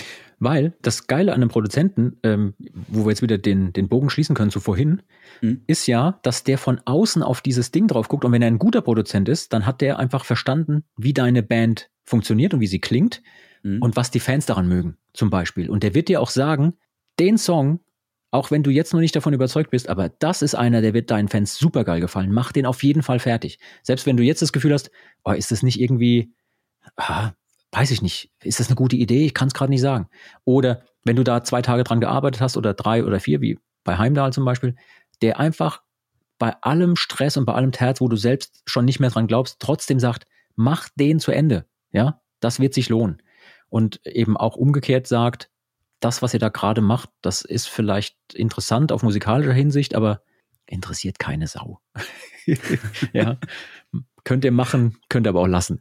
Wer darf bei euch persönlich, äh, nicht persönlich per se, die, die Songs probern. Also klar, natürlich äh, Produzententeam da mit dran, aber habt ihr so ein, so ein Circle of Menschen, wo ihr sagt, das sind unsere wichtigsten Indikatoren, die kriegen zum Probehören die Songs einmal alle vor und dürfen dazu noch was abgeben? Oder ist es eher so, da gibt's höchstens ein Pre-Release und äh, die dürfen höchstens was sagen, wenn sie sagen, der, der Song ist eine absolute Katastrophe, was aber wahrscheinlich eigentlich nicht passiert, weil vorher genug Schritte sind, die das verhindern. Also habt ihr so ein, so ein, so ein Pool an Menschen, wo ihr sagt, das ist unser Probehör, äh, Probehörpool? Also ich habe sowas nicht, nee. Ich auch nicht. Also wir sind weit über den Punkt hinaus, dass es da irgendein, wie sagt man, Sugarcoating gibt. Also da, mhm. das ist ganz, ganz oft sehr ehrlich. Also wenn du da was anbringst oder was an was gearbeitet hast und die Kollegen sind maximal underwhelmed sozusagen, dann weißt du schon, das wird nichts. Aber klar, man, man, man zeigt es auch, man zeigt auch zu Hause dann äh, der Freundin oder dem Kumpel und aber selbst wenn die jetzt aus allen Wolken fallen würden. Ich glaube nicht, dass wir dann nochmal zurückgehen würden und sagen würden, machen wir nochmal neu. Ja, Weil genau. ihr quasi bei euch den Prozess schon so durch ja. habt, dass ihr sagt, wir sind damit happy und ja. es kann einfach auch durch die extra Absicherung noch mit dem Produzenten und durch, durch euch äh, gegenseitig so kacke kann es nicht sein, dann muss es wahrscheinlich in dem Moment persönliche Präferenz dieser einzelnen Person sein. Genau, ich glaube, äh, die persönliche Präferenz ähm, trifft es da ganz gut. Weil es kommt natürlich auch oft vor, irgendwie, dass jemand sagt, oh, was, das wollt ihr machen, das ist aber scheiße. So, ja, wollen wir. Und da stehen wir zu. Ist natürlich gerade, wenn man, wie ihr vorhin schon gesagt habt, einfach auch mal, mal was Schlagereskes äh, spielt, dann mal eine, eine New Metalige Nummer, dann mal irgendwas total Epochales. Ähm, gibt nicht viele Leute, die alles hören und wenn ihr dann genau der Person, die eigentlich nur eure, eure ruhigen Songs cool findet, jetzt zum Beispiel die neue Single zeigt, ja. dann äh, verstehe ich, warum man da sagt, oh, das ist mir zu heavy. Das ist aber übrigens ähm, jetzt mit dem neuen Song, ne, The Dragonborn Comes, ist auch wieder ein super Beispiel, Du brauchst nur durch so Kommentarspalten durchzulesen und dann bekommst du das gesamte Spektrum an äh, Meinung und auch an, an Geschmack. Denn die einen schreiben, Mensch, Gott sei Dank, jetzt macht ihr endlich wieder die Musik, die ich von, von, euch gut finde. Der nächste schreibt, mein Gott, was ist das denn? Das ist doch nicht mehr das, was ich von euch gut finde. Ähm, und ein dritter schreibt sinngemäß noch was anderes, aber ähm, so sind Menschen eben. Ne? Und die wenigsten von uns haben auch den, ja, wie soll ich sagen, den Schritt gemacht, dass wir festgestellt haben, ja gut, meine eigene mein eigener Geschmack und meine eigene Meinung ist nicht unbedingt die objektive Wahrheit. Kann ja sein, dass ich sage, ich persönlich finde den Song scheiße, aber deswegen ist der ja nicht scheiße, der Song. Ja. Ne? Weil die andere Person findet den super. Ja, bei so vielfältigem Kram, den wir da gemacht haben in den letzten Jahren und Jahrzehnten, bleibt ja nicht aus, ist ja klar. ich verstehe auch immer, wenn Leute natürlich Fan von einer Band sind und dann äh, verändert die Band ihr, ihren Kern, dass man natürlich sagt, ach scheiße, eigentlich mochte ich die Musik und jetzt weiß Mhm. ich, die Musik, die ich mochte, davon wird nicht mehr rauskommen. Da kann man persönlich natürlich drüber traurig sein, weil es das natürlich persönlich trifft halt, wenn deine Lieblingsband jetzt andere Mucke macht. Aber dann denke ich mir, dann sollte man vielleicht trotzdem auch wieder einfach mal ein bisschen menschlicher sein und sagen, ja, aber wenn es die Band happy macht, klar, für mich ist jetzt doof und vielleicht auch für andere Leute, aber die hätten sich jetzt nicht dafür entschieden, na, wir gehen jetzt nicht davon aus, dass ich, äh, also wir hoffen jetzt einfach mal, dass sich nur ganz, ganz äh, geringer Prozentzahl umentscheidet wegen des kommerziellen Erfolgs, ähm, sondern dass eine Band wirklich sagt, ey, wir wollen jetzt mal das und das ausprobieren, weil das ist jetzt einfach das, worauf wir Bock haben. Und dann denke ich mir, ey, ganz ehrlich, das gönne ich euch so. Ich, wie gesagt, allem, vielleicht, find, vielleicht ähm, finde ich schade, aber ich gönn's euch. Dann go, wenn euch das glücklich macht, go for it. Vor allem die, die Frage nach dem Erfolg ist ja auch immer so die Sache. Welcher, welcher denn? Der, der finanzielle Erfolg, wenn dann so Leute sagen, ja, klar, der Rubel rollt. Ja, wo, wo denn? ich habe es noch nicht mitgekriegt, dass der Rubel rollt. Wir arbeiten teilweise wirklich lange und wirklich viel mit dem Zusatz, weil wir hier unseren Traum leben können. Wir dürfen Musiker Mhm. sein, wir können von unserer kreativen Arbeit unser Leben bestreiten. Das ist super, da sind wir super dankbar für. Aber man darf nicht vergessen, das ist Arbeit und das ist auch teilweise viel Arbeit. Ich weiß noch, Luzi und ich haben irgendwann zwischendurch mal telefoniert in so einer Phase letztes Jahr, mitten in Corona, keine Konzerte und wir haben trotzdem gewusst, wir wollen einfach weitermachen, wir wollen loslegen ohne Ende. Dann haben wir irgendwann telefoniert und ich sagte zu ihm, also ich bin gerade bei knapp 70 Stunden in der Woche. Ich habe jetzt aufgehört zu zählen. Ähm, also das sage ich nicht, weil ich jetzt einen Orden haben will, so wie viel wir arbeiten, sondern einfach nur, damit man sich klar macht, da steht immer super viel Arbeit dahinter für einen eigentlich sehr, sehr geringen Output, äh, finanziell. Ne? Mhm. Es ist ein Riesengeschenk, dass man von der eigenen kreativen Arbeit leben kann. Das ist super. Aber man darf sich das nicht vorstellen wie früher in den 80ern oder noch in den 90ern, wo die Leute sich dann die dritte Villa und den, den vierten Lambo kaufen konnten. Auch keine G-Klasse, weißt du? Das kommt dazu, nicht. ihr seid, ihr seid dann einfach auch äh, allein in der Band schon acht Personen und Wer dann eben noch die Leute, die die dazukommen. Ne? Das, das auch, ich denke mir schon, ich, ich denke mir auch so, wir sind, wir sind jetzt schon zu sechs. Ja, das Scheiße, jetzt müssen wir mal alles durch sechs teilen. Aber gut, wir, also bei uns auch so, wir spielen und solange wir nicht draufzahlen müssen, ist es auch erstmal noch okay. Ja? Mhm. Solange wir die Alben sich irgendwie finanzieren, ist das alles noch okay. Ähm, aber ja, kann ich, kann ich komplett verstehen. Ähm, aber ist, glaube ich, auch interessant zu hören für Leute da draußen. Ne? Weil, wie gesagt, wenn ich am Anfang, am Anfang hier aufzähle, hier Gold gegangen und da eine Million Alben und äh, 23 Wochen Platz eins und nochmal 26 Wochen Platz eins zu merken, dass äh, auch Musik einfach nochmal was anderes ist und sich generell ja auch der Konsum, und das äh, würde ich jetzt so als letztes großes Thema vielleicht nochmal aufmachen, der Konsum der Leute auch verändert hat, dass ähm, natürlich jetzt mit neuen Plattformen wie, wie Instagram, TikTok und so tollen Sachen wie KPIs, also Key Performance Indexes, für die da draußen, die es nicht wissen, ne, ähm, wo es eher leider um Quantität statt um Qualität geht und eben auch äh, lieber viele kurze Videos äh, anstatt einem langen Video. Ich meine, gut, es gibt auch immer noch Ausnahmekanäle, auch auf YouTube zum Beispiel, die nur einmal im Monat ein Video produzieren und das ist dann so ein Bombast-Video. Und es gibt auch Bands, die hauen dann eher ein Album raus, als äh, im Gegensatz zu vielen Popsternchen vor allem, die halt einfach Single after Single after Single raushauen. Das Album stirbt gefühlt langsam so ein bisschen aus. Ähm, ja, wo es also in Richtung Quali äh, Quantität geht, äh, Luzi, wie würdest du sagen, wie sichert ihr eure Qualität? Und während ihr vielleicht gleichzeitig trotzdem probiert, zumindest halbwegs bei dem quantitativen Anspruch mitzuhalten.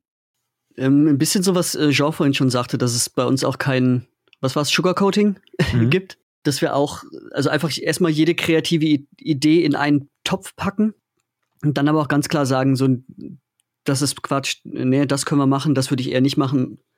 Also, dass wir uns da auch gegenseitig noch, noch so auf dem Schirm behalten, so, dass es nicht nur um die Quantität hochzulegen, ähm, jeden Kram mitmachen müsste. Sowas. Also, dass wir uns da wirklich auch nur Sachen rauspicken, wo wir genau wissen, okay, das, das ist gut, das kriegen wir gut hin und das wird dann auch geil. Ich meine, du überlegst ähm, ja schon halt im Vorfeld auch, wenn du so eine Nummer jetzt zum Beispiel wie The Dragonborn äh, kamst machst oder auch so My Mother Told Me ähm, oder irgendwelche anderen Dinge, ja, da haben ja schon Leute vorher was mal gemacht und haben ihre Version gemacht. Ähm, und wenn es nur darum geht, oh, das machen wir jetzt auch, weil äh, der Algorithmus auch uns dann ausspuckt, halt. wenn Mhm. einer danach sucht, das wäre, glaube ich, die falsche Entscheidung. Die richtige Entscheidung ist, zumindest meiner Meinung nach, immer noch, wenn du Bock auf dieses Thema hast. Wenn du sagst, ich möchte das machen, ich möchte auch meinen kreativen Input dazu abgeben.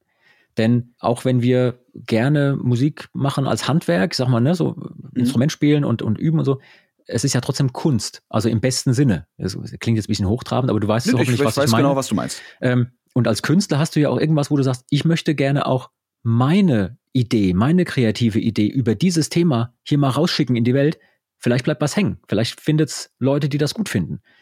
Und das ist auch ein, ein wichtiger Faktor bei uns. Weil ich glaube, rein jetzt aus Algorithmusgründen oder weil es gerade angesagt ist, das ist nicht unser Ding. Also die, die beste äh, Variante, beziehungsweise die beste Herangehensweise wäre wahrscheinlich zu gucken, was funktioniert, aber wie können wir das machen, damit wir damit happy sind? Weil natürlich ne, so ein Song wie The Dragon Ball Comes funktioniert einfach popkulturell, aber ähm, ja, wie eben schon mehrfach jetzt erwähnt, dann muss man eben gucken, wie kann man da eine Samo-Version draus machen? Wie ist es eben nicht nur das X nächste Cover, sondern wie ist es eben was, wo am Ende auch die Leute sagen können, das ist halt was, das können, also das kann nur die Band machen. So diese Version genau. kann es gar nicht von wem anders geben. Und äh, ganz konkret, es gab in den letzten zwei Jahren auch einige Projekte, die im Raum standen, wo wir gesagt haben, nee, wollen wir jetzt nicht drauf aufspringen. Also wo es wo es auch Songs gab, wo, wo man gesagt hat, ey, das müsst ihr auch machen und so. Nee, nee, haben wir uns überlegt, machen wir nicht. Könnte man machen, aber wenn man keine Herangehensweise findet, die wahrscheinlich mit den eigenen Werten übereinstimmt, dann macht man es eben nicht und äh, vielleicht ist das auch einfach der Trick, wie man im Endeffekt glücklich wird. Ich würde gerade sagen, so, so Kommerz wie, wie möglich, also Kommerz wie nötig, aber so kreativ wie möglich wahrscheinlich. Und das Kommerz muss dann, das Kommerz muss ja auch nur winzig sein. Also, ich meine, man es, denkt es ja wäre ja gelogen, es wäre ja gelogen, wenn wir jetzt hier sitzen würden, behaupten würden, Mensch, uns macht es viel mehr Spaß, in einem Club vor 60 Leuten zu spielen, als auf einem ausverkauften Wacken. Ja, das wäre ja gelogen. Also kleiner Club ist durchaus geil. Hat es also auf jeden Fall seinen Charme. Regnet, ist super. Aber es ist auch geil, auf einer großen Bühne vor vielen Leuten zu spielen. Und uns macht das Spaß, vor vielen Leuten zu spielen. Mhm. Und uns freut es auch, wenn viele Leute unsere Sachen gut finden. Aber wir werden deswegen uns nicht verbiegen. Wir werden auch nichts tun, nur weil jemand anderes es für eine gute Idee hält. Wenn jemand anderes das für eine gute Idee hält und wir sagen, ja, ey, ist wirklich eine super Idee und wir haben da Spaß dran, dann gerne. Aber die, die häufigste Instanz sind, sind immer wir selber. Ja, nee, ich meine, Kommerz ist jetzt auch so ein hartes Wort, aber ich meine, man guckt halt genau, man möchte so ein bisschen min-maxen, so den negativen Anteil von Dingen, die man vielleicht machen sollte oder wenigstens sich mal angucken sollte, auch wenn sie vielleicht neu und gruselig sind sich das so angucken und dann aber auf der anderen Seite maximieren zu sagen, ja, wir sind damit aber auch cool. Das ist genau ja. das, äh, wir können das irgendwie mit unseren Werten verbinden und wir können das genau auch mit den Werten, die die Band äh, hat, verbinden und am Ende sagen, das ist ein Samo-Projekt oder ein Produkt, worauf wir stolz sein können, was aber zusätzlich im Best Case auch noch einfach wirtschaftlich funktioniert. Aber du hast was Interessantes angesprochen übrigens, und zwar, dass das Album wahrscheinlich ausstirbt. Und ähm, das ist etwas, da werden wir wahrscheinlich in den nächsten Jahren das auch sehen. Und in vielen Bereichen gibt es ja schon so, ne? Also, dass man mhm. nur noch Einzeltracks produziert und die dann vielleicht irgendwann in, in so einer Fanbox oder was auch immer rausgebracht wird. Aber es ist nun mal so. Das Album wird noch von Hardcore-Fans gekauft, und da sind wir super dankbar für. Gerade jetzt Vinyl hier und da auch oder Fanbox hier und da. Mhm. Aber ähm, die meisten Leute streamen. Die meisten ja. Leute schauen sich das Video auf YouTube an oder streamen auf, auf den einschlägigen äh, Kanälen. Deswegen, also da muss man sich auf lange Sicht überlegen, ob man, ob man das irgendwie noch aufrechterhalten kann. Da bin ich ja ganz froh, dass ja, dass das Net äh, Netflix ja schon, dass äh, Spotify als eine leider der größten Streaming-Plattformen, ich sage jetzt auch als Musiker leider, ihr wisst wahrscheinlich auch, warum ich äh, leider sage, wenigstens diesen blöden Shuffle-Button abgebaut hat, dass man, wenn man jetzt auf ein Album geht, ich weiß nicht, ob ihr es mitbekommen habt, äh, für ja. die, die es nicht wissen, bei Spotify war es so, wenn man auf ein Album geklickt hat, gab es immer ein, konnte man entweder auf einen Song drücken und wenn man auf einen Song gedrückt hat, hat das Album auch da gespielt, wie eine CD, aber es gab ja oben rechts mal diesen sehr, sehr äh, prägnanten und auffälligen grünen Play-Button. Und wenn man auf den drauf gedrückt hat, wurde das Album schaffermäßig abgespielt. Wo ich mir denke, wer, was? Eine Idee an einem Album ist doch gerade, dass da eine Story hintersteckt. Äh, aber ich ja. denke mir auch bei unserer Band so, wir sind auch gerade noch im, in, den, in den Zügen des Albums, ähm, nach dem Album zu gucken, einfach weil es auch machbarer ist, für uns zumindest, ne, dass man vielleicht doch eher auf Singles oder zumindest EPs geht, wo man dann sagt, okay, wir schreiben drei zusammenhängende Songs, die man einzeln raushauen kann und die dann eben in so einer kleinen Box nochmal rauskommen weil es eben, ja, weiß ich nicht, man muss irgendwie gucken, wie sehr man mit der Zeit geht. Andererseits, ich finde Alben, ich mag es auch Alben zu schreiben. Ich mag es auch einen Song zu haben, wo ich sage, ich referenziere im letzten Song was auf dem ersten oder ich habe äh, bei uns ganz oft eine Gitarrenmelodie, die immer mal wieder vorkommt, wo du denkst, es ist wie so ein klassisches Stück schon fast aufgebaut, dass du so ein Leitmotiv hast, was immer wieder über das ganze Album dich begleitet. Aber ja, das ist äh, eine ich finde es persönlich eine, eine kritische Entwicklung, aber vielleicht kann man eben, ja, wir sind ja alle kreativ, vielleicht äh, können wir alle unsere Gehirne anstrengen und äh, eine Lösung finden, mit der dann am Ende alle glücklich sind. Und wie gesagt, min-maxen, den, äh, die kreative Freiheit mit dem kommerziellen Erfolg oder dem Erfolg an sich. Aber ja, das ist äh, was, was glaube ich über die nächsten Jahre sich einfach nochmal verändern wird und äh, wo wir gucken müssen, wo wir bleiben als Musiker. Trauriges Schlusswort, aber eigentlich, eigentlich auch schön. Ja. Das ist auch, ich, ich, ich, ich, ich spin's jetzt noch um zu hoffnungsvoll und sage einfach, wir kriegen das hin. Fertig. Ist so. es hat ja auch aber was Gutes, ne? Also es ist ja so in der Erinnerung immer so, dass die alten Alben von irgendwelchen alten Helden super sind und, und das absolute Nonplusultra. Und wenn du es dir dann mal aus heutiger Sicht teilweise nochmal anhörst, können diesem Anspruch nur so ein paar wenige vielleicht gerecht werden. Ne? Du hast immer noch ähm, zwei, drei äh, oder vier Übersongs auf so einem Album und dann ist der Rest aber auch Füllmaterial. Mhm. Und meine Hoffnung ist ja, dass durch diese Entwicklung, die da gerade passiert, die Songs per se einfach auch in ihrer Qualität dann ne, ein gewisses Level behalten. Mhm. Dass du sagst, naja, wenn du alle drei Monate einen neuen Song rausbringen musst oder alle zwei, dann muss der auch gut sein, weil das ist dein einziges Lebenszeichen, was du dann. Aber du musst kannst. dich dann auch nur um diesen einen Song kümmern und dann kann man äh, vielleicht ne, sagen, das ist halt auch wie die, wie die Kids, ne, aber ich sag das auch gerne. Es muss halt einfach Banger sein. Ne? Ich finde auch auf so einem Album müssen eigentlich auch, da dürfen nur Banger drauf sein. So, wenn ich ein Album hören will, wie Barney schon sagte in How I Met Your Mother auf dem, auf dem Hype-Up-Mixtape, so, da gibt, es gibt keine, es gibt keine Kurve, ja, die geht okay. steil hoch und dann bleibt das da oben und dann ist es irgendwann Lucy, vorbei. Lucy, sag, sag, was ich immer sage, wenn wir Live-Setlisten machen. Sag's. Das genau ein Wort kriege ich nicht hin, aber er hasst Balladen. das muss ballern. Also ich verstehe ich verstehe auch einen gut platzierten langsamen Song und ein Build-up, aber den hinzukriegen, dass der wirklich gut ist, ist halt schwer. Da ist ja. es natürlich auch einfacher, wenn man einfach sagt, so, nee, auf 10 aufdrehen und am Ende wieder runterdrehen. Aber mittendrin bleibt der. Ja? Auf einem Album definitiv, ne? Da brauchst du manchmal auch ein bisschen was zum Verschnaufen, damit genau. ein harter Song auch wieder wirken kann und nicht nur verpufft oder so. Aber live zum Beispiel, wenn du auf einem Festival irgendwo spielst und nur eine Stunde hast, das muss wehtun. Ich wollte gerade sagen, da, da kannst du vielleicht mal kurz eine halbe Minute zwischen zwei Tracks irgendwie ein Interlude spielen lassen oder irgendein Sample, äh, was so ein bisschen sphärisch oder so ein bisschen. Das, du, du sagst Solo. Ja, oder sowas. Das mache ich bei uns immer gerne, dass ich sage so, ich will, ich will auch keine Stille haben zwischen den Songs. Und wenn da nur irgendeine, irgendeine Fläche passiert, einfach, dass die Leute trotzdem immer noch, na, die können ruhig durchatmen, aber die sollen im Mindset bleiben, so, da läuft immer noch was. Das ist jetzt mhm. nicht so, oh, awkward silence, sondern da läuft was und ich weiß, es geht gleich noch mal komplett weiter. Aber jetzt habe ich zehn Sekunden, um zu atmen, bevor ich äh, im, im Mad-Mosh-Pit wieder anderen Leuten die Brötchen in die Ohren haue. So. Sehr gut. So ist es. Und äh, von, von Matt zu noch lebenden Tieren, die letzte Frage. Gott, furchtbar. Äh, die letzte Frage dieses Podcasts äh, geht natürlich, wie alle Fragen, auch an euch beide. Ich muss natürlich äh, noch meiner Pflicht hier gerecht werden und euch fragen, ob ihr ein Lieblingstier habt. Oder ein Tier, wo ihr sagt, das ist, das finde ich einfach super interessant. Finde ich saulustig, finde ich super weird oder gruselig. Mir fällt spontan ein Otter ein. Ich liebe Otter. Die sind die geilsten. Ich merke gerade, Otter Otter war letzte Folge auch schon. Otter nehmen langsam äh, Fahrt auf, weil sonst waren immer so Katzen und Hunde, aber ich merke, Otter sind um die Top. die, haben, die haben eine Hautfalte, wo sie ihren Lieblingsstein reinstecken. Wie geil ist das, das, so ist das? Ja, das ist der Hammer. Ich hätte immer so einen Kümmerling dabei unter dem Arm.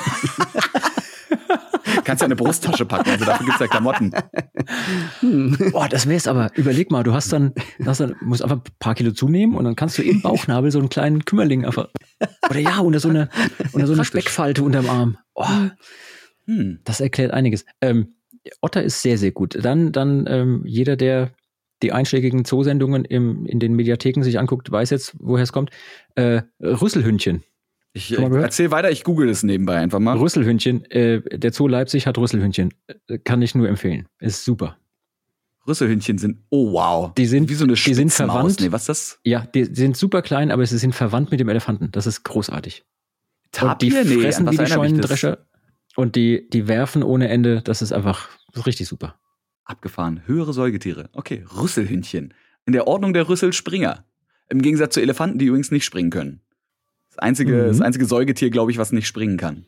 Und wenn es springen könnte, könnte es wahrscheinlich meinem äh, Tier der Folge entkommen. Denn äh, mein Tier der Folge frisst tatsächlich auch kleine Säuger. Es geht um den Würger. Das klingt ein bisschen weird. Der Würger ist ein, ein Vogel aus der Vogelfamilie, aus der Ordnung der Sperlingsvögel. Äh, die sehen eigentlich super süß aus. Sehen aus wie so kleine Spatzen mit, äh, ja, mit anderer Farbgebung. Die sind aber saubrutal, denn äh, die Würger, die, die äh, habt ihr vielleicht auch schon mal irgendwo gehört, die spießen das Fressen auf, was sie nicht schaffen.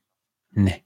Ja, also erstmal vielleicht zum Namen, die heißen Würger, weil sie tatsächlich, äh, was fressen sie denn? Sie fressen natürlich Insekten, aber auch so kleine, kleine Säuger und auch äh, andere Jungvögel was echt ein bisschen krass ist. Das, ähm, ja, krass doch. Und das, was sie nicht, das, was sie nicht ähm, verdauen können, also so Haare, Knochen, Federn und so ein Kram oder so die Chininteile von den Insekten, das würgen die einfach wieder raus. Deswegen heißen die Würger. Ach, deshalb Würger, und, okay. Und weil die aber sehr klein sind, aber anscheinend sehr aggressiv, was ihre Tötungsdelikte angeht, ähm, ja, schaffen sie natürlich immer nicht alles gleichzeitig zu essen und äh, spießen dann quasi das auf, was übrig bleibt. Und dann kannst du durchaus mal an einem Dornbusch vorbeigehen und siehst, dass da so ein kleiner Lizard oder so ein kleiner, kleines Insekt irgendwie aufgespießt ist. Und das ist dann einfach so der Snack für später. Und sowas magst du? Das Nee, ja gar nicht. Wahnsinn. Aber ich dachte mir Okay, so, weißt okay. du, der Bürger, Ja. wenn wir, wenn wir heute, wenn wir schon mit einer, mit einer harten Band reden, können wir auch mal über harte Tiere reden, die aber gar nicht so hart nach außen aussehen. Aber wie gesagt, der Bürger, super Also, süßer Vogel. jetzt, jetzt sagt er harte Ben, nachdem ich das Rüsselhündchen da als Tier ja, ey, man kann, man kann auch äh, Rüsselhündchen cool finden und trotzdem auf der Bühne Schlagzeuge verkloppen. So ist nicht. Das stimmt. Siehst du? So ist es nämlich. Gut, ja, ähm, falls ihr mehr von Saltatio Mortis hören und sehen wollt, dann benutzt einfach mal das Internet. Ist gar nicht, ist gar nicht, ist gar nicht so schwer, wie manche Boomer einem das so vorgaukeln will. Ist eigentlich ganz einfach. Äh, euch viel Erfolg. Ich hoffe, dass äh, man euch ganz bald wieder live auf Bühnen sehen kann. Aber wenn nicht, äh, seid ihr fleißig genug mit anderem Output. Mehr kann ich dazu gar nicht sagen. Danke, dass ihr da wart. Ja, äh, danke für die Einladung. Ähm, liebe Leute da draußen, hört gerne mal rein in unsere Songs, ähm, auch gerne in den neuen. The Dragonborn Comes zusammen mit Lara Loft. Und äh, wenn euch das gefällt, gibt's noch ganz, ganz viele andere Sachen, die euch bestimmt auch gefallen. Und äh, wenn ihr mögt, hört mal in unseren Podcast rein, den wir haben bei Radio Bob. Ähm, Med, Med und Moshpit. Moshpit. noch kein Met, aber dafür jede Menge Met und ganz, ganz viel Moshpit. Super viele Geschichten rund ums Universum, was man so ähm, erlebt, wenn man in einer Mittelalter-Rockband spielt. Mit ganz tollen Gästen. Lohnt sich. Quasi das, was wir heute gemacht haben, nur noch tiefer und vielleicht auch noch ein bisschen bildlicher. Weniger jugendfreundlich. Ja, und mit, mit einer Taverne. Großartig. Das ist vielleicht, ich glaube, ich brauche, also so viel wie ich hier die ganze Zeit am, am Trinken bin nebenbei und niemand weiß, was in dieser Tasse drin ist, äh, sollte ich mir vielleicht Mm. auch eine kleine, eine kleine Pop-Up-Bar hier in den Hintergrund stellen. Geil, das waren äh, Jean und Lucio, äh, Jean und Lucio, Jean und Luzi von Saltatio Mortis, so rum. Lucio Schön. Ist auch schön. Äh, ja, und ihr wart, ihr da draußen, das war Game Faces Folge 78. Nächste Woche dann, ihr hättet es wahrscheinlich nicht erwarten können, Folge 79. Wir hören uns hoffentlich dann. Bis bald. Tschüss. Ciao. Ciao.